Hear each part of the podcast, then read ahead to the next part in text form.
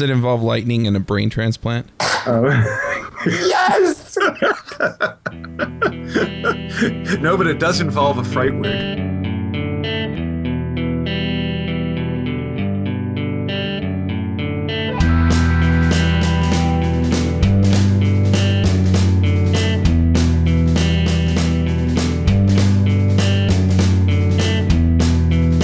This podcast is sponsored by New Relic. To track and optimize your application's performance, go to rubyrogues.com slash new relic. This podcast is also sponsored by railsthemes.com. Have an app only a mother could love? Check out railsthemes.com. They're also giving out some pretty cool swag at RailsConf, so find them, get some, and thank them for sponsoring Ruby Rogues. Hey, everybody, and welcome to episode 50 of the Ruby Rogues podcast. That's right, we've done 50 of these.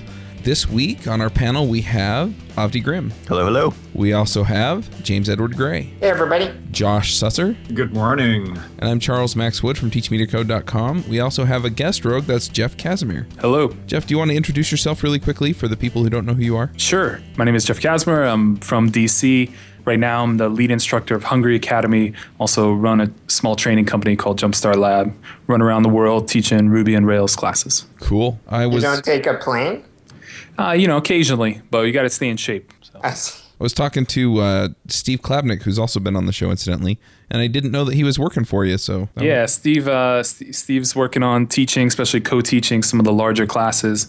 Um, and so it's really nice to have two teachers in the room, get a little more, bit more of a dialogue. Also, I love that Steve knows a lot more than I do about pretty much everything. So when I get some really hard question, I can just defer to Steve, and then he has the answer. So you don't have to be an expert in order to teach. Uh, I think it's actually a disadvantage to be an, a true expert to teach because it's very easy to forget the novice perspective.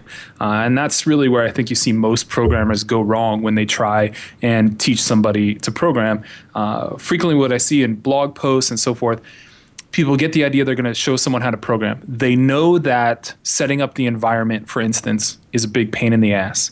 And so they will walk detail by detail through setting up the environment and then go, okay, now do programming. And like, uh, Nice. Hey, this is cool. We're only like 10 seconds in, and this is a, this is a topic I love. Um, that- James, just go do programming. You're right. Go do programming. There's actually uh, really good coverage on this in um, Pragmatic Thinking and Learning, the Andy Hunt book. Um, he talks about the uh, Dreyfus model of skill acquisition, and there's actually a reason that experts make bad teachers, and that's because they're so far ahead of you on the Dreyfus model, right? And ideally, you want to learn from someone who's just one or two steps above you on the Dreyfus model, because That is, that is that is one good option, James. Uh, Well, finish finish what you're going to say. Well, I was just all I was going to say is that the reasoning given in the book is that one or two levels above you, they they're still close enough to the problems you're encountering that that you know they had those fairly recently and they can remember what that's like and frame things in those terms. But they have the level or two above you, so they can you know help you scoot up the ladder, basically. Uh, so- what so- were you going to say, Josh? Uh, Well, I was going to say, I, I think that that is um, that's a common thing, and that people who are closer to you on that scale, uh, you know, have a natural connection to your state perspective and state of mind, so they can access that more easily. But I think, like many things, you know, being an instructor, teaching stuff is a skill that can be learned, and you can learn how to communicate with people who are not as advanced as you are pretty effectively. And some of the best instructors that I had in college were the absolute masters of their field. But you know, I got to learn computer graphics from from James Blinn, who you know built all the Voyager simulations way back when, and he was you know, the top of his field. But he was also um, an incredibly talented instructor and was able to describe things in ways that were accessible to you know college freshmen. So I think what you're saying is the you know the skill of teaching is really uh, about empathy. And an experienced teacher like that, even if they do have a wide gap between their skill level and the skill level of those they're teaching, can adequately empathize kind of down to their level and their understanding. The, the trouble is that when you only have content expertise and don't have the experience of, uh, of teaching, or uh, in this case, empathizing uh, deeply of skill, that it's hard to remember. And my favorite analogy uh, is I, I know on a geek podcast, it's probably bad to make a sports analogy, but a friend of mine uh, is a great runner, and he said when he was in middle school, he didn't understand like when he would always win a race he would look at the other kids and say like why don't you just move your legs faster? You know? And that's essentially i think the expert problem of like you look at people you're like what what just do programming you know? Obviously I'll ask you guys to explain that sports joke to me later. yeah, one, one thing that I've I've seen here is uh, some something along the lines of what uh, Josh is saying is that um, a lot of the people, even in our community, who are kind of out there with with some expertise, you know, I'm going to use an example of Peter Cooper. You know, he does his uh, Ruby Reloaded, and you know he's he's done quite a bit of research on on Ruby and the language and stuff, but he opens himself up to feedback and is able to then figure out what it is that people aren't getting out of his course that they should be, and uh, in, in that sense then he's able to make sure that he covers in, in enough in enough depth and with enough clarity to make sure that people are getting it because um, you know, he may not always know exactly what people want to learn, and he may not always know how to explain that to them. But if they're giving him feedback, I didn't quite understand this, or I wanted to hear more about that, then he's able to actually tailor the course so that it works for the students that are coming in. And and I think that's really important is to get that that level of feedback. So it's not just one way communication. You're disseminating knowledge from your brain to these other brains, but but getting that back so that you can learn to be a better communicator as you're sharing the knowledge. Yeah, I think that's true, and it, it's part of why I think the the live teaching can, to a certain extent, never be replaced. Um, you know what Peter's doing with his class, you know, where it's online, or what we're doing here with our uh, in-person classes. Th- that ability to react to feedback on the fly is essential for really kind of optimizing the learning process. A, a book cannot anticipate all the directions that different learners are going to struggle. Uh, the same with podcasts, the, the, same with you know videos online and so forth. You just can't differentiate when you have fixed content. All right, I quit. See you guys. Sorry. So this is two shows in a row where we've talked about how this is all about human communication. I'm going to stop listening to this show. I don't know. People seem to like the last one. So. Oh yeah, good yeah. point. All right, so Jeff, tell us before we get into the whole Hungry Academy thing. So you mm-hmm. you did trainings through Jumpstart Labs, and did you do right. that mostly for companies or what? Yeah, um, well, I should back way up. I, I started uh, teaching normal public school. Um, so I taught middle school technology and I taught high school computer science here in DC uh, through Teach for America. Oh, he's uh, way braver than I thought. it was the probably the best years of my life. Um, and taught high school um, computer science using Ruby. First using Java, they hated it, I hated it, and then we flipped over to using Ruby, um, and that's where I really learned a lot more about writing and teaching Ruby there. Um, then was in school administration for a little while. Started Jumpstart Lab in 2009, and yeah, started doing. My vision originally was to teach public classes here in DC. Um, that we have a lot of nonprofits and non-governmental organizations and so forth that I w- thought I would teach them how to program and I'm not sure if any of you have ever seen a nonprofit, but they're not exactly the most efficiently run organizations, um, mostly because they don't have technologic expertise and they don't have the money to buy products. So I thought we would teach them how to program. It turned out uh, that was very hard and getting getting people to come and, and be interested in it. Um, so then started branching out teaching companies traveling around usually going in doing somewhere from like three to five days of uh, the most popular of course is intro rails. Everybody wants to write rails applications. Uh, so we'd go in and do I would kind of trick people a little bit and uh, do just pure Ruby for a day or two. I think it's a, a, serious mistake to jump straight into Rails. And so we do pure Ruby for about two days and then Rails for three days and send them on their way. And a lot of them, unfortunately, would start billing their clients the next Monday, building Rails applications. Wow. Awesome. Yeah. That is great. That's America. They didn't start charging while they were in the class. Uh, they probably did. You know, it's probably uh, preparation and professional development. Jeez. Yeah. That's insanely great. So, how did the Hungry Academy thing come about? Sure. Uh, so Chad Fowler and I, uh, you know, Chad used to be my competition when he was teaching uh, Ruby classes, and we've known each other for a couple years. We were having a conversation about uh, this idea that if we had good people that didn't know anything about programming, how much could you teach them in six months? And we both agreed that we thought we couldn't teach them everything about computer science. Obviously, that's ridiculous.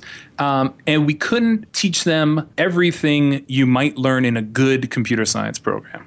But we thought we could teach them everything that you should learn in a pretty good program, that you could come out and be ready for a career in software development under the understanding that career in software development means constant learning, that you have enough of a foundation after the program um, to be an effective developer and to continue learning, continue maybe specializing in different areas and so forth.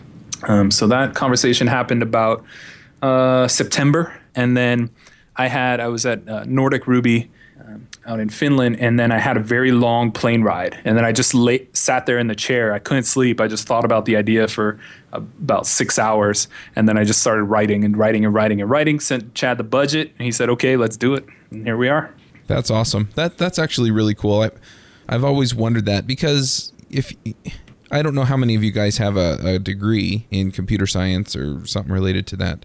But wait, they, there are actually people who have degrees in that. I don't have a computer science degree. I have a computer engineering degree, which yeah. which is similar in some ways and, and not so similar in others. But um, you know, you, you wind up you you do you wind up taking a lot of classes and a lot of things that you know don't necessarily apply. And the other thing is, is um, I, I think it's interesting when you when you're talking about like basic computer science or programming understanding. I mean, you you get most of that within your first couple of years of, of school, but then when you're dealing with things, you know, as an upperclassman, I mean, you're you're taking a lot of of, of breadth, you know, where you're getting into some depth in some of these topics that you may or may not use.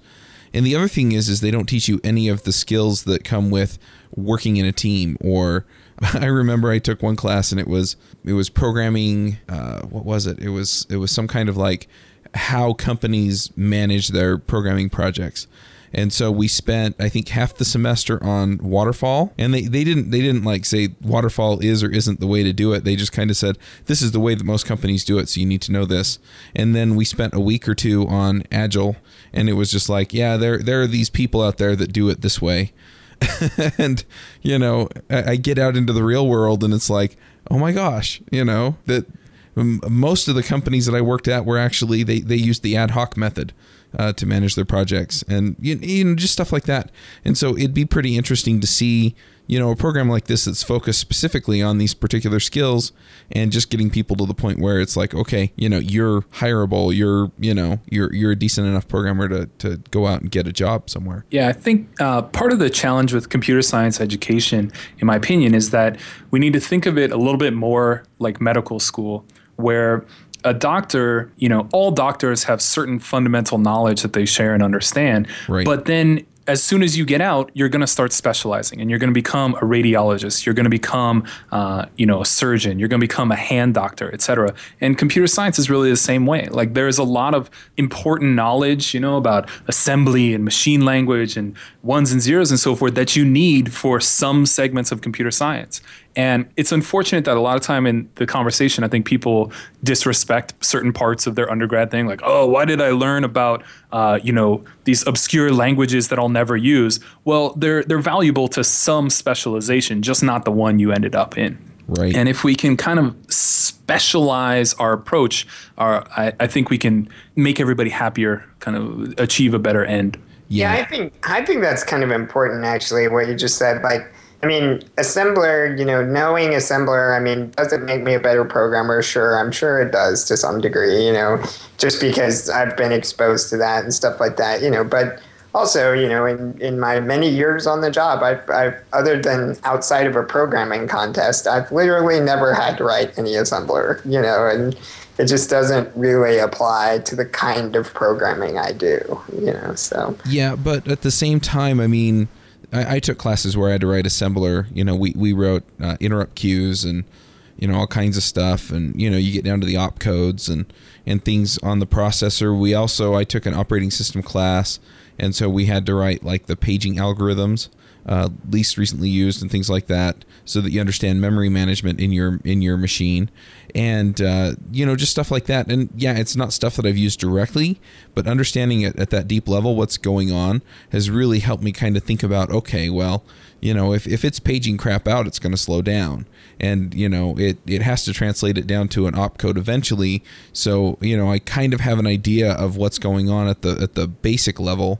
And so you know that helps me kind of think about how the machine consumes my code and then you know I, I, can move along so so there is i think application for most of the stuff that you do it just may not be what you're directly coding in right and yeah. I, I think you get into like a pareto principle situation you know like a 80-20 rule of like that experience you know james having that assembly background it's going to influence him positively but is it going to influence him positively enough relative to the effort put in right. to gaining the experience in the first place in in the job and the specialization he's chosen no right right if you were choosing to uh, build video cards then yes yep. right or operating systems or mm-hmm. something like that right and and i've you know trained plenty of people that don't have the assembler background and and I find like as far as memory management and stuff, yeah, I, I'm sure it does help understand that kind of thing better. But at the same time, you know, especially if you're a web developer or something, you know, I can write a tight loop in Ruby and allocate some massive arrays inside of it, and I can show you memory management gone wrong real fast.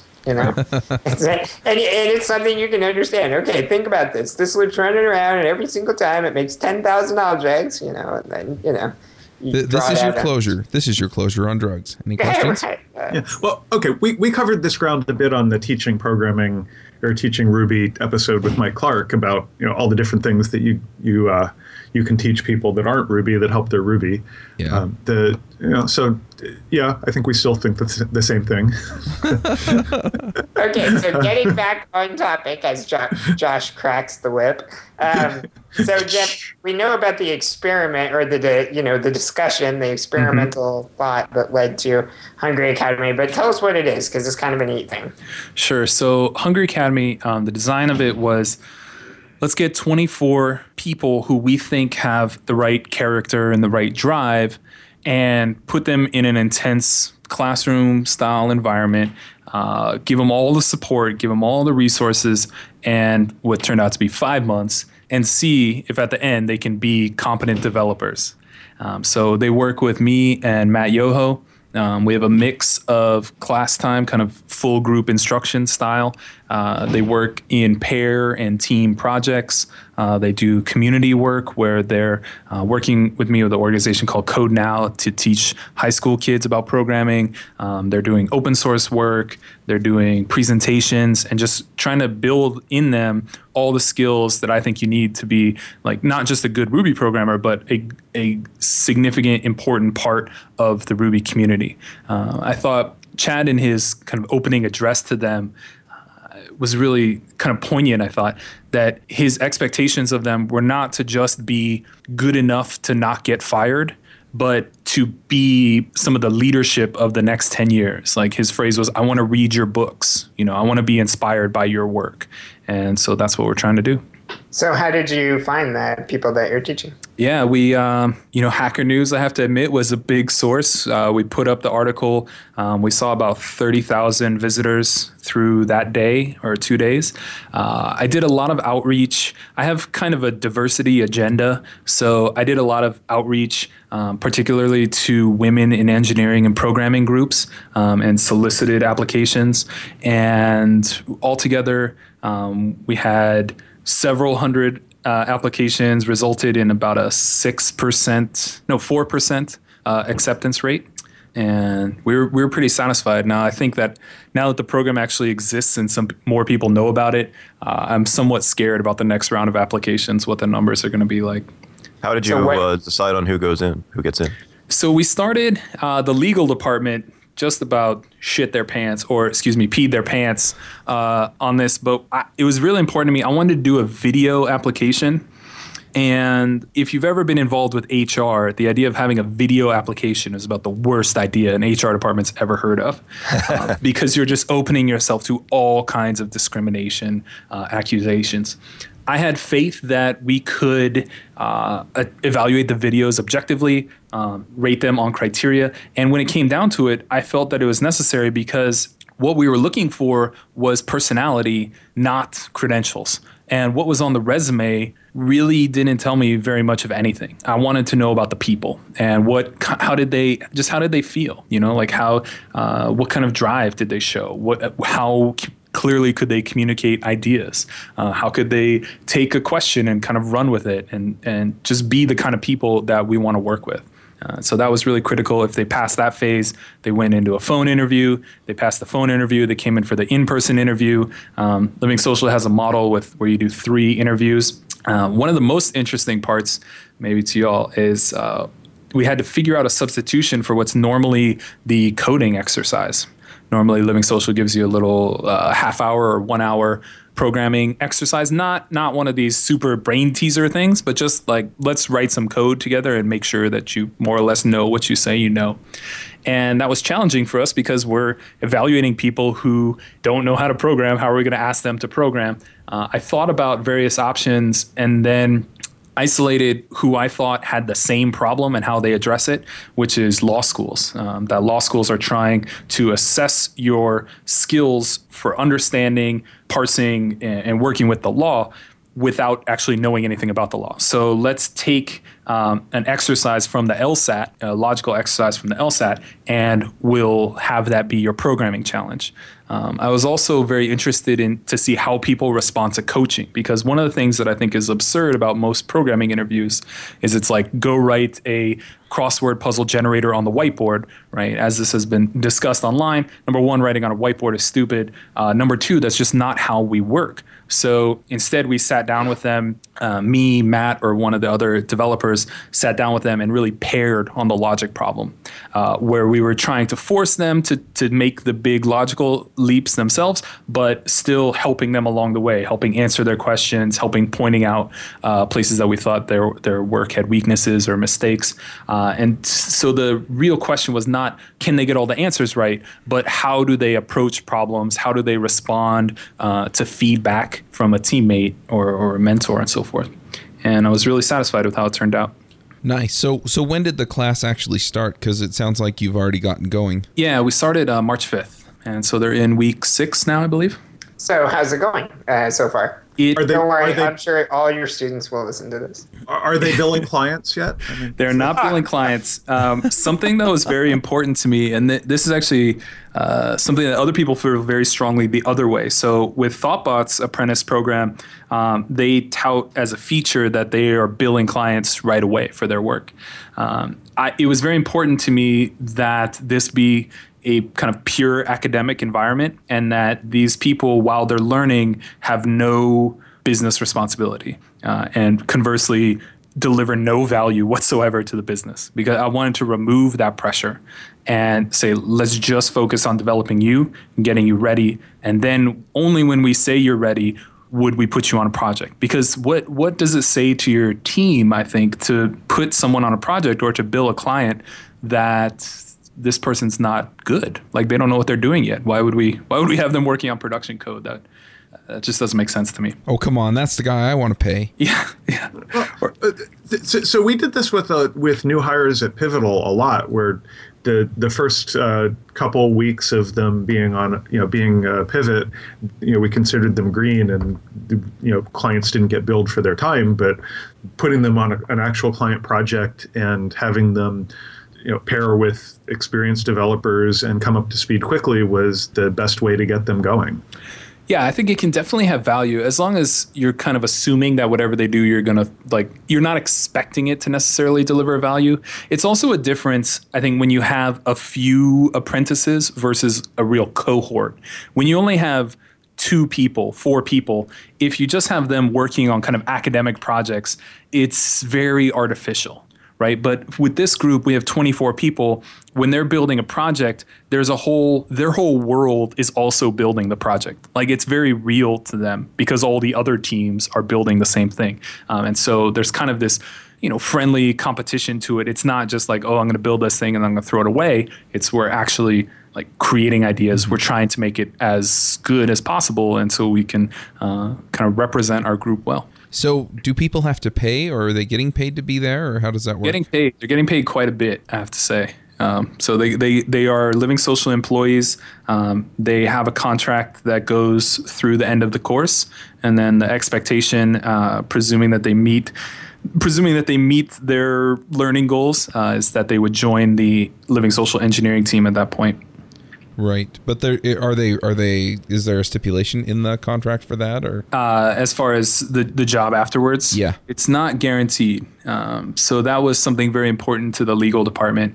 the The hope is that 24 out of 24 are ready, uh, but we didn't want it to be a situation where you get in and then you can just kind of hang out and then you get this sweet job at the end. You know, right? This, you have to earn it.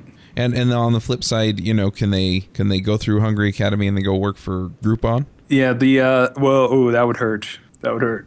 uh, the the agreement is for them to stick around 18 months after they finish the program. Okay. Um, which is not which is not very long, I don't think, given the investment that's being put into them. Yeah, I don't I know. In, in, internet years, that's like a decade. yeah, Josh would have already had four jobs during that 18 months, but and three of them at the same time. is that real, tri- is that triplets? What is the? Uh, can you talk a little bit about the like the the background of the people that you found as far as like? Um, I mean, what is what do they already have educationally? Um, where are they from? Stuff like that. Sure. Uh, Sixteen out of the twenty four identified as non-developers so they did not consider themselves to have any developer background of significance. Uh, of the remaining eight, about six or so have like a traditional computer science background. Um, so they were mostly Java programmers. Uh, I think maybe a one Microsoft programmer. Uh, and then among the other 16, we've got architects, MBAs, uh, people that were in finance, just kind of all over the map uh, a neuroscientist, you name wow, it. That's so awesome. Have you seen um, differences so far in the first six weeks from the people that are kind of developery from the people that aren't kind of developery? Sure. Uh, I mean, the, the developer people, of course, we, it was very important to me. We spent a lot of time doing team building at the front end, uh, which people, everyone hates, right? Everyone hates going into the room and be like, okay, we're going to come out all being friends, whatever. Uh, but I think it really paid off in breaking down those barriers of not having the like, oh, we're the 16 dumb ones and you're the eight who know everything. Uh, the, the group, I was trying to take a lot of the model from Teach for America, where we were a corps together and really relied on each other. It was a non competitive environment. And we wanted the same here with Hungry Academy. That's why it's not like, oh, there's 18 jobs for the 24 of you, like go slit each other's throats. It's we the Hungry Games. yeah, it's not the Hungry Hunger Games. Uh, we want everyone to succeed. So the difference is there I think have has have been erased pretty quickly, um, both socially and in programming. Uh, that the people have been able to pick it up shockingly fast. I have to say, it, it, sounds cheesy for me to say this, but I'm blown away at the progress they've made at this point. Uh, you know, coming into the project, I could not say with 100% certainty that any of them would be ready after five months. And now uh, I, I can definitely say some of them, I think all of them will be ready. Cool. So that's that's interesting. You chose to use a mix of people that had, you know, at least some idea of what a developer did and stuff, and then and then some did, didn't. Was that like a purposeful choice? Like, did you want to have it where some people could help guide in those ideas or or what? Yeah, uh, you know, I think uh, that, that, was a really common question early on. People would say, like, well, how can you possibly teach some people who have literally never written an instruction before and other people who have computer science degree in the same room? And it's like, well, okay, let me flip it on you. How can you possibly build a product with some people who have been building Rails applications for five years and some people who just started a month ago? Like, how could that possibly work? Oh, well, you divide up work, you find ways for people to cooperate, you set up these mentoring relationships, you know, you be purposeful about the social side, and that kind of people engineering, and then it actually works out fabulously. Having everyone, it, it's just this artificial idea that you could ever have everyone the same, right? That just doesn't happen. Even if they somehow started at the same point, they would all learn at different speeds anyway, and then you'd be back to the same uh, heterogeneous situation. So instead, we just planned for that from the start, built it on purpose, and said, okay, everything is going to be structured to accommodate people at different learning levels. And that's just, it's not, this is not like revolutionary ideas. That's what any good fourth grade teacher would be doing too. I'm just teaching older people. oh, come on. They, we, like, we, we know that the public school system works where everybody starts at the same level and finishes the same level, right? Um, yeah, no, it doesn't. it doesn't quite work that way. I actually have a question for you based on on partly on your uh, your public school experience. Mm-hmm. Um, now, clearly, so so Hungry Academy, um, you're taking a group of people that are are kind of self starters. You know, they're they're motivated to to do the uh, the whole um, uh, interview process um, and and the video and everything. And, and, some of them are already professionals in, in various fields. Um, something I think about a lot is uh, you know, the country is transitioning to an information economy, blah, blah, blah. Um, and I think about what, you know, what does it what does it take is it you know the, to take people from you know the ghetto and the trailer park mm-hmm. um, that clearly are not getting into computer science programs right now um, is it even possible what would it take to get people from there um, up to the point of being in something like hungry academy do you have any insight on that yeah, it's. I mean, it's a hard problem. Uh, what it reminds me of is this book whose title is escaping me at the moment, uh, but it talks about skills not being born; they're learned. And one of the first uh, ways that you build skill is through the ignition, which is the belief that you can build the skill. And I, I think the challenge right now is that programmers uh, relatively accurately are you know represented as 20s early 30s white men. And if that's not you there isn't an ignition that says like i could be a programmer. I could be that person. Um, there are also tons of logistical challenges. Uh, one of the biggest that i saw from education was that giving technology is very sexy. Like you can get foundations to put 100 computers in a school hiring people uh, to maintain those machines and to buy all the replacement parts that go wrong, that's not as attractive. And so, what I would commonly see is I would go to schools, I would go to my friends' schools, for instance, and just see the computer lab, and it's like, oh, yeah, two thirds of the machines, quote unquote, don't work, right? And so you go look at them, it's like, oh, loose power plug. Oh, the PS2 pins are bent. Let me get a mechanical pencil and fix them.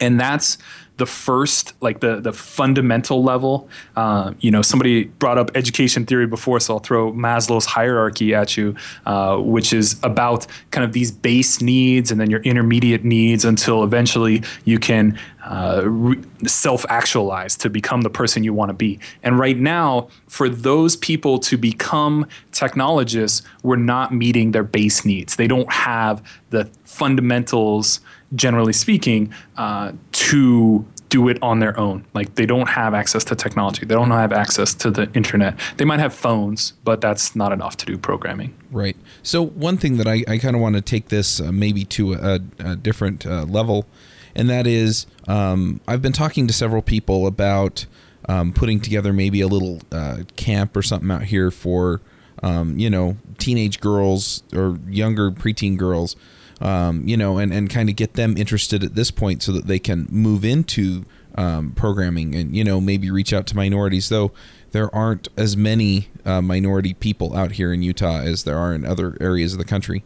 Sure. Um, but, uh, you know, how do we how do we set up and structure a program so that they can get that ignition? Yeah, I think that's the ignition is what the, we're currently doing better at. I think like uh, you know whether you look at Railsbridge or um, Code Now that I'm working with, so forth that we're doing better at showing people like it's not that scary you could possibly do it. But education is not a problem that you can solve in a weekend or in two weeks. And right. if we want to really make a difference we have to be looking at these you know three year commitment five year eight year commitment. That's how you're going to change lives. In a weekend no matter what, you could have the greatest teacher, give them computers, whatever, whatever. You're going to make incremental change at best, uh, and and possibly possibly inspire some of them. But if you want to make systemic change, you're talking about systemic commitment, which is a lot harder. So what you're saying is because I mean there's there's no way for me to get into the schools. I, at least I don't believe so. But uh, you know, setting something up that you know recurs that the kids can come back to and um, you know, be involved in on a regular basis and get feedback and, and, and things like that? Or exactly, yeah. I would say I would encourage people to get involved with a small group over a long time rather than a large group in a short time. So, if uh, you know you well as an adult, you always want to do things with kids with other adults. Don't pro tip number one: don't be the only adult in the room. Uh, and so you get together a couple people who are interested, and then uh, solicit. There are probably existing organizations in your area. In DC, we have several. Um, one of the best is the LAYC. Um, and they organize after school programs for kids. And if someone called them and said, "Hey, I would like to, uh, you know, work with some kids every Wednesday evening for an hour on programming," they would do backflips to have you in and facilitate everything and try and try and make it as easy as possible. They just like you can't hire programmers how, how could they possibly pay anyone uh, to teach programming? They just can't. There's no labor out there. So you don't have to do it on your own. And I, I think you know, it does. I mean, you have to be serious when you're talking about kids. Like you're talking about legal complexities, liabilities, oh, yeah. and all that. And it's much more reasonable to step into a situation where someone else can take care of, a lot of that for you. Uh, dealing with kids are hard administratively. Like with Code Now, we're always having kids calling from the Metro, and they're like, "Oh, I lost my Metro card. Now I'm stuck at Metro Center." And you're like, "Okay, someone's gonna go meet you at Metro Center, give you an extra Metro card." You know, uh, it's it's it's hard. They don't just show up with their computers ready to learn every day. Right. So that that's interesting in that uh, when you created Hungry Academy, I was reading the materials on it when you guys started posting it to the to the internet and stuff, and that was like part of the built-in goal. Really, was almost to change the world, right?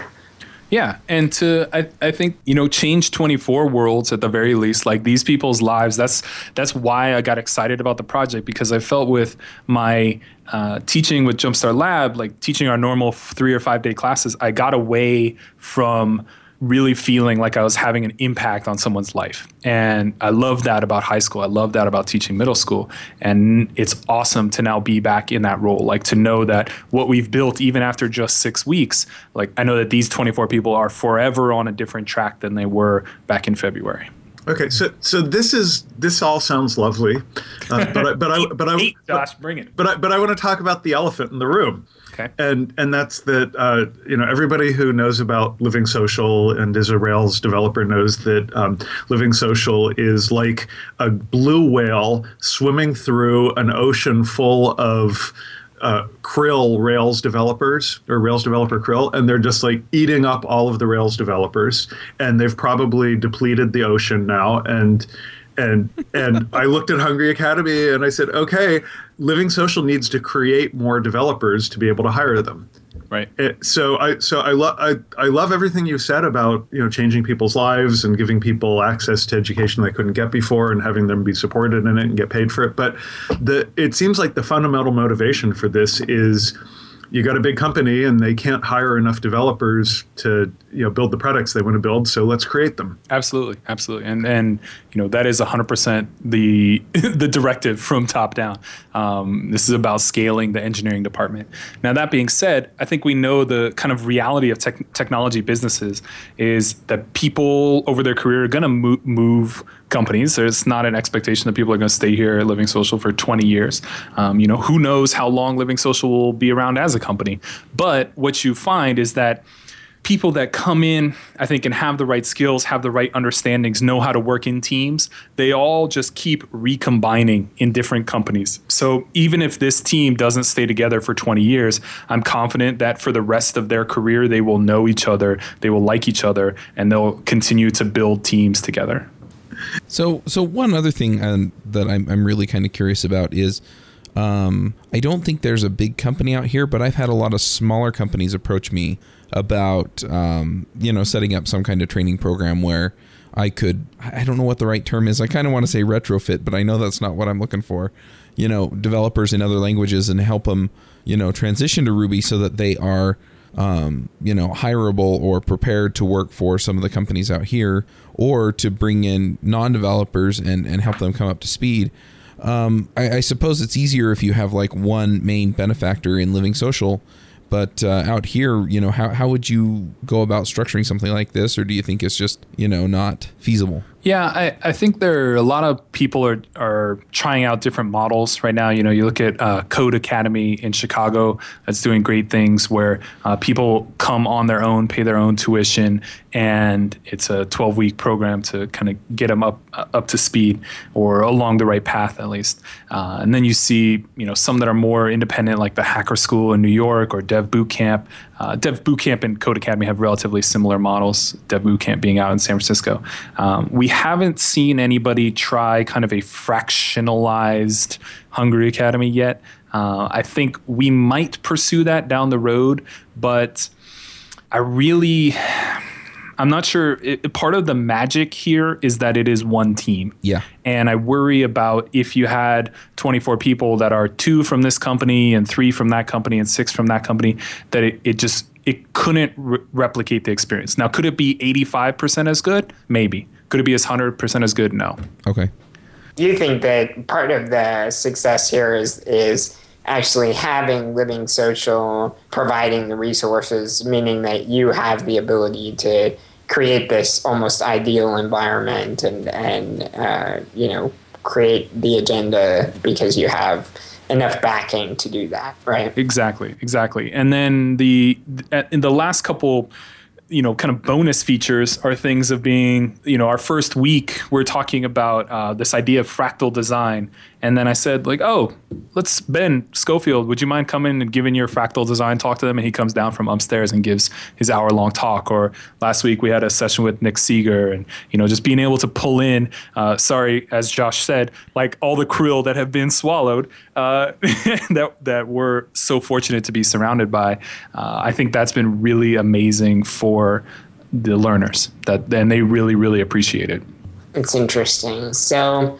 Uh, where do you see Hungry Academy going in the future? Like, what kind of things do you want to get them to do as they, you know, as their skill rises and stuff like that? During the program or after the program? Kind of. Uh, sure, both. Yeah. Uh, what we're doing right now is we spent a month doing pure Ruby. Um, they first touched Rails last week. And that was very important to me, and I think something that's very different from most other programs. Uh, now they're getting into Rails, and we really threw them in the deep end of you've got a pair, now go build this relatively complex uh, online shopping platform in three weeks. And so they're hammering through that now. Um, we're going to then start diversifying, um, starting to, you know, there's kind of this idea I have about Ruby and Rails that there is not a linear complexity that you just march down and like I do the beginner thing and then I do the intermediate thing and then I do the advanced thing. You really everyone needs the same fundamentals. And then as soon as you start to hit the intermediate kind of difficulty, it all just fans out and there isn't one thing that it, it, you know it's not like so difficult you just keep pressing forward it's just you pick these different areas of interest so we're going to spend a two week project working on scaling and like different techniques of scaling whether you're talking about caching or you're talking about the ops side and all that um, of course, going to get into JavaScript front ends and involving JavaScript from the client and how to go there. Um, doing more with design. We're reaching out with uh, Donors Choose up in New York. We're doing a project with them where they're going to build applications using the Donors Choose API um, that I'm excited about. Kind of do some community outreach there. They're going to build applications uh, both consuming and providing APIs and just try and kind of do everything that they need for their job. Just keep keep pushing hard. And then and then when they graduate the academy, what kind of things if in your you know in, in your perfect vision, what would you like to see them doing a year yeah. from now? I would guess that about half of them are probably going to specialize. Um, so here, because the Living Social Engineering team is so large, you can choose to say, you know, I want to work just on big data. And so I, I expect there are actually three or four I kind of have my eye on that I think are going to want to go towards the data team and just be going pure back end business metrics, et cetera. Um, on the completely other end of the spectrum are a couple that I think are really well suited for front end development, uh, which is kind of the interface here between the art department and the dev team. Uh, and then I would guess that about 16 of them or so will just be generalists, expected to be good at everything, um, joining the mobile team, joining uh, the merchant services team that's building a lot of cool tools, even like getting involved with iPad. Um, mobile work that way, JavaScript front ends, etc. So things are really open, I would say, for them. Cool. Well, we're we're right into picks. Uh, does anyone have any other questions before we uh, do the picks? No. I, I, I, I have one qu- one quick question, and that's Give me a um, hard question, Josh. wh- what are the prerequisites for for getting into Hungry Academy? You said that there's people with with no programming background whatsoever. What what do you need to do? What uh, you know? Do you need to have a college education or a high school education or you know be able to type? I mean, what what what what do you need to do to get in? Uh, typing was a nice to have. Uh, the we had uh, one of our one of our young men dropped out of college uh, to come here, so that's definitely not a requirement. Uh, what it takes, I think, is ability to demonstrate number one the right attitude, uh, and that attitude is primarily about your drive. Like, how hard are you going to push yourself? Because it, it can't succeed as a program like just having me push them all the time. It has to be like if I put you, if you have the resources that you can take advantage of them and you can just work your ass off. Um, second is having the the ability to communicate clearly and kind of deal with these people issues. Like building software you know I, I think ruby people know this but most of the world doesn't that building software is not sitting in a cube hacking on a keyboard. Like it is much more about dealing with people about communicating requirements about divvying up work about helping Plus each other. one, plus one. so if people can demonstrate those skills then i'm happy to have them Yeah, speaking of those skills, if you don't think they're important, I, I have 49 plus hours of content that you should probably go listen to. So we have talked quite a bit about a lot of these things. So I I have a couple of quick questions. Do these people all move to DC for the duration, or They did. They did. They did. Um, so the stated expectation is that jobs would be here in DC, which is Living Social headquarters. Um, there are likely some opportunities in other Living Social offices, including Seattle, um, Portland, the UK office, etc. so? Then one more question I thought of is that you said you were really pushing a, a diversity agenda when you built this. So how did it come out? What are the demographics? Yeah, um, I can speak about the gender demographics. That we have uh, four women and 20 men, which was kind of my lower end acceptable goal. Uh, I think to the outside that doesn't sound very impressive, but I think you know through the long ongoing conversation about gender in the Ruby community that the average I think is much more around like one, two, three percent. Uh, so that that's a decent showing to start. Uh, I think once we have them as kind of the ignition points, and we can show off like, look, this is awesome. Like uh, the young lady who came from customer service and had no programming background whatsoever, like she did it. You can too. I expect to see those numbers increase. Cool. That's awesome. That's great. That's that's wonderful. All right. Well, let's get into the picks. Um, James, why don't you start us off? Actually, let Jeff go before me because I know he was going to pick something I was going to pick. Jeff, why don't you start us off? Yeah, so uh, my pick this week is a book I'm just digging into uh, called The Rails View by Bruce Williams and John Athayde. Uh, I'm biased because they are friends of mine, but I find it to be a really excellently targeted book because across these seven years now Rails development, the view layer has always been treated as kind of the the one no one wants to talk to or about. You know, like that's just the domain of designers. And I really like how the Rails View um, provides kind of an introduction to design and front end things for developers. So it's it's for the kind of people that listen to the Ruby Rogues. Cool. All right. James, why don't you finish starting us off? um, I don't know what it is with me. Like, I, I seem to go through phases where, like, you know, for a while I'm reading lots of books, and then I guess I go through a period where I'm, you know, kind of burnt out on them and stuff like that. But um, uh, I, I think it was the Prags that really got me back into it uh, lately. They have like a lot of just really cool books coming out lately, in my opinion, or maybe it's just that I'm book starved or something. But uh, I too was going to mention the Rails View, which I'm also reading right now. So I, I definitely agree with what uh, Jeff said there.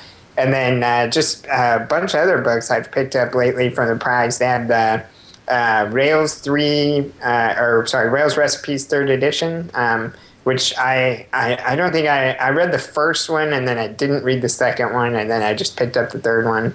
Uh, but it's, it's an awesome book. It was awesome all the way back to its first edition um, and just great recipes that go into cool details, you know, working with multiple databases, all kinds of stuff that you do and don't see regularly in Rails. Uh, really neat stuff. Um, in Ruby side, the Prags have a new DRuby book, uh, you know, which is all about uh, uh DRB, which uh, ships with uh, Ruby and is kind of our Ruby-ish RPC framework and stuff.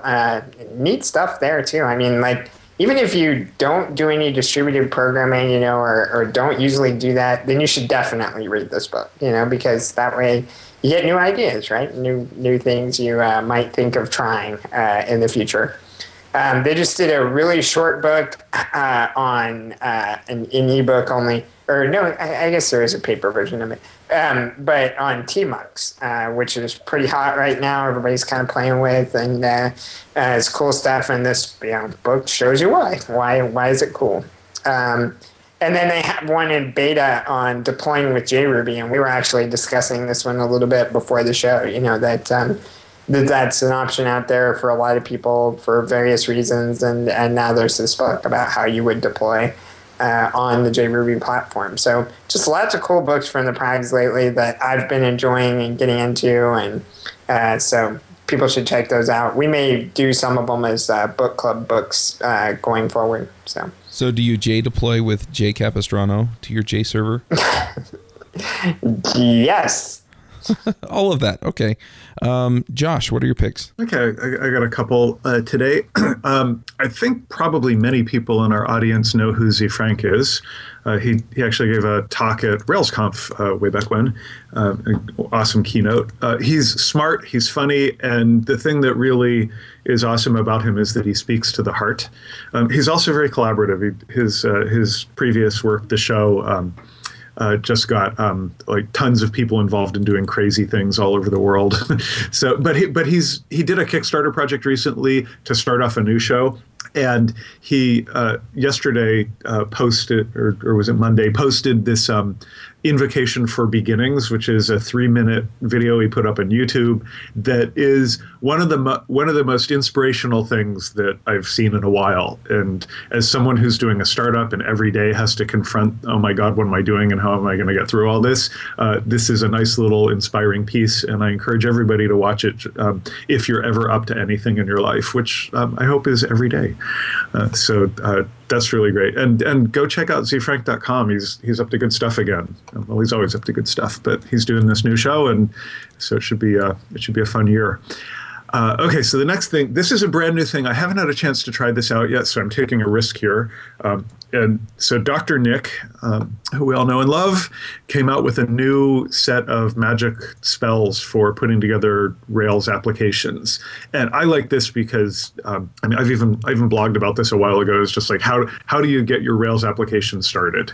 And it's gotten really complicated. So Dr. Nick said, hey, let's make this easier to put together stuff. So he didn't want to call it recipes because everybody uses the term recipes, and so he calls these things scrolls, like from Dungeons and Dragons. They're they're they're somebody's spell that they wrote down and you can customize a few bits of it and and it does the thing you want. So this awesome. is nice. Yeah it, it, it looks like it has the potential to turn into something awesome. So uh, and it needs some contributions from from people to get it to work on things like heroku. And so you know take a look at it see how it works. I'm going to give it a shot uh, real soon and see how how it goes. Uh, but it, it, looks pretty promising. There, there is a little caveat here, and uh, you know, Dr. Nick has, uh, ha, is an avowed um, uh, project abandoner. So, so not really don't know how what the longevity of this project is. Uh, I, I, think the best case scenario is that somebody gets excited about it and takes over maintenance of it, and it and it uh, continues on. So, and, and then I have one. Um, uh, I, I haven't done a like a, a health and lifestyle pick in a while. So my pick this week is for therapeutic massage therapy. Or is that redundant? Therapeutic therapy, uh, therapeutic massage. Uh, so, uh, little known fact: I'm actually a trained massage therapist, and I worked as a massage therapist for about a year when I was on break from being a programmer. And, and I, I have I have spinal issues, so I've gotten a lot of massage over over my lifetime. Uh, but um, it, you know, massage isn't just for you know relaxing or feeling sexy or what have you. It's actually a really good therapeutic technique and is great for your overall health, um, and you know, especially your mental health too, uh, because it can help you uh, de-stress and relax. Uh, many of the same benefits of yoga. Uh, it, so, uh, I, my my uh, my secret plan for world peace is for everyone on the planet to get a massage once a week. And I, I, challenge anyone to think of a world where that happens, where uh, where we have to worry about things like nuclear war. so uh, yeah, it, oftentimes you can find a massage by uh, like going through your chiropractor. They often have a massage therapist who works in their office. Um, if you're lucky to, enough to live in a big city like San Francisco, there's a lot of access to massage therapists. Um, but uh, but uh, just one word of advice: if you're going to hire someone to do massage, um, it's good to go with someone who advertises themselves as a massage therapist uh, because uh, masseurs and masseuses um, are often catering towards a different market. And I hope I didn't offend anyone who actually calls themselves a, a masseur or masseuse and, and doesn't operate that way, but we'll leave it at that. anyway, that's it for me. I can just see that. Where are those launch codes? Mr. President, I think you need a massage. it's, it's, exactly it. All right. Uh, Avdi, what are your picks? Uh, I think just one this week, uh, and it's Parallels Workstation.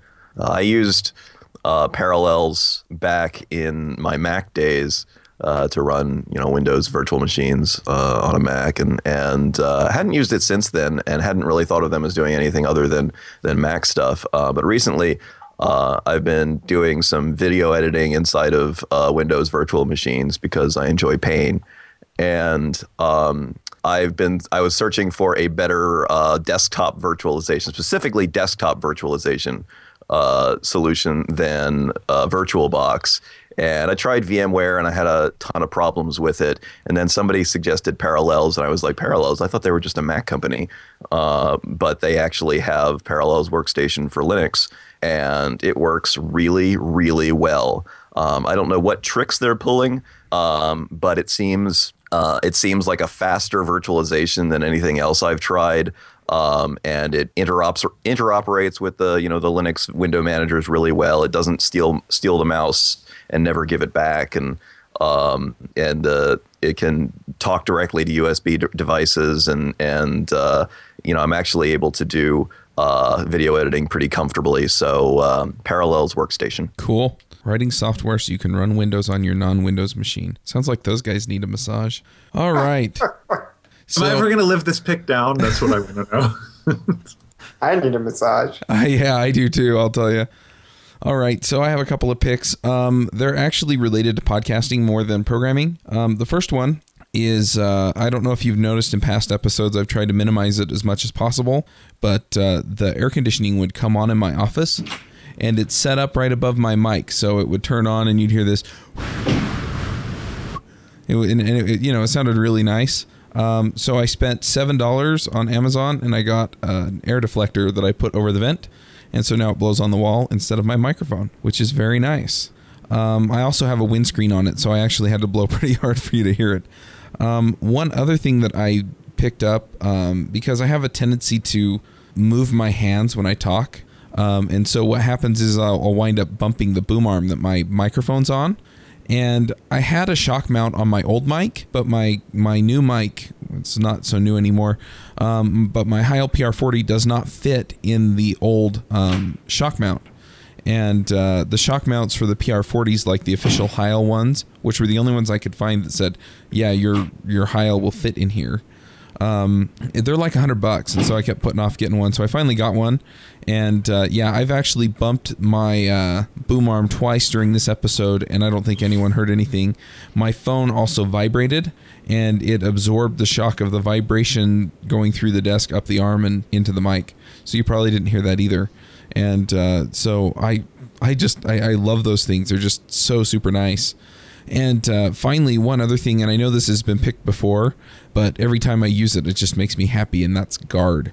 So if you're if you're looking for something that can kind of do those uh, uh, routine tasks or, or set things up or things like that, uh, there there are a zillion different plugins for guard that just make your life wonderful. So I recommend those. One last thing that I'm going to recommend, um, and this is something it's not a new concept, but a friend of mine put put it together, and I, I like it. It's called Coast and what it is is it's a mix in for your controllers that basically provides you with your standard rest uh, stuff. So rather than running the generator and then having all this duplicated code all over the place, you just include the the uh, the gem and then or you include the module and then from there you can actually customize things with with the callback system that, that this guy's written. So um, it, it's written by Nate Hopkins, who's a, a, guy that I used to work with at Solution Stream. So, anyway, those are my picks. And can I throw in a bonus pick? Sure. Overtime pick, uh, something that was around the Twitterverse yesterday, and I think is really interesting. Definitely worth keeping an eye on. Uh, the Meteor system uh, for building JavaScript-powered web applications. Uh, it's just Meteor.com. I've just started to dig through the docs, but uh, as one of my friends said this reminds me of what Rails looked like in 2005, um, which is a, a pretty good uh, analogy to make. It, it looks very interesting. Nice. All right, we got that in there. Um, well, let's go ahead and wrap this up. One thing I want to remind you of is that we're going to be doing our book club. I still don't think we've picked a date yet, but we are reading Working with Unix Processes. Is that what it's called? Yes. And uh, we're going to have um, the author on the show and uh, you know what we usually do. Um, I've read I've read quite a bit of it. It's really really good. Um, if you have some uh, understanding of how Linux works, then you know some of it'll be review and some of it is kind of new. And uh, if you don't understand that stuff, you're you're going to be pleasantly surprised with how handy that stuff is. So um, I highly recommend you go check it out. Uh, we also got a discount code from the author, and so I will be putting that up on the on the show notes so that you can get the discount. Um, also, we're in iTunes, so if you want to go find us, you can find us in iTunes. If you're using something else, that's fine.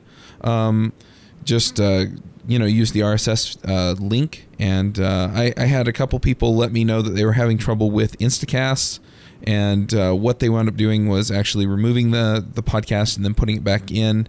And uh, that seemed to clear it up so they could get uh, the couple of past episodes they weren't able to get. So um, if you're having trouble with that it's probably instacast and not our rss feed.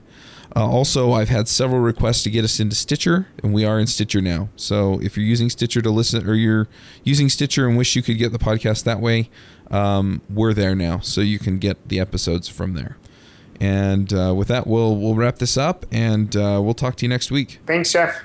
Thanks, guys.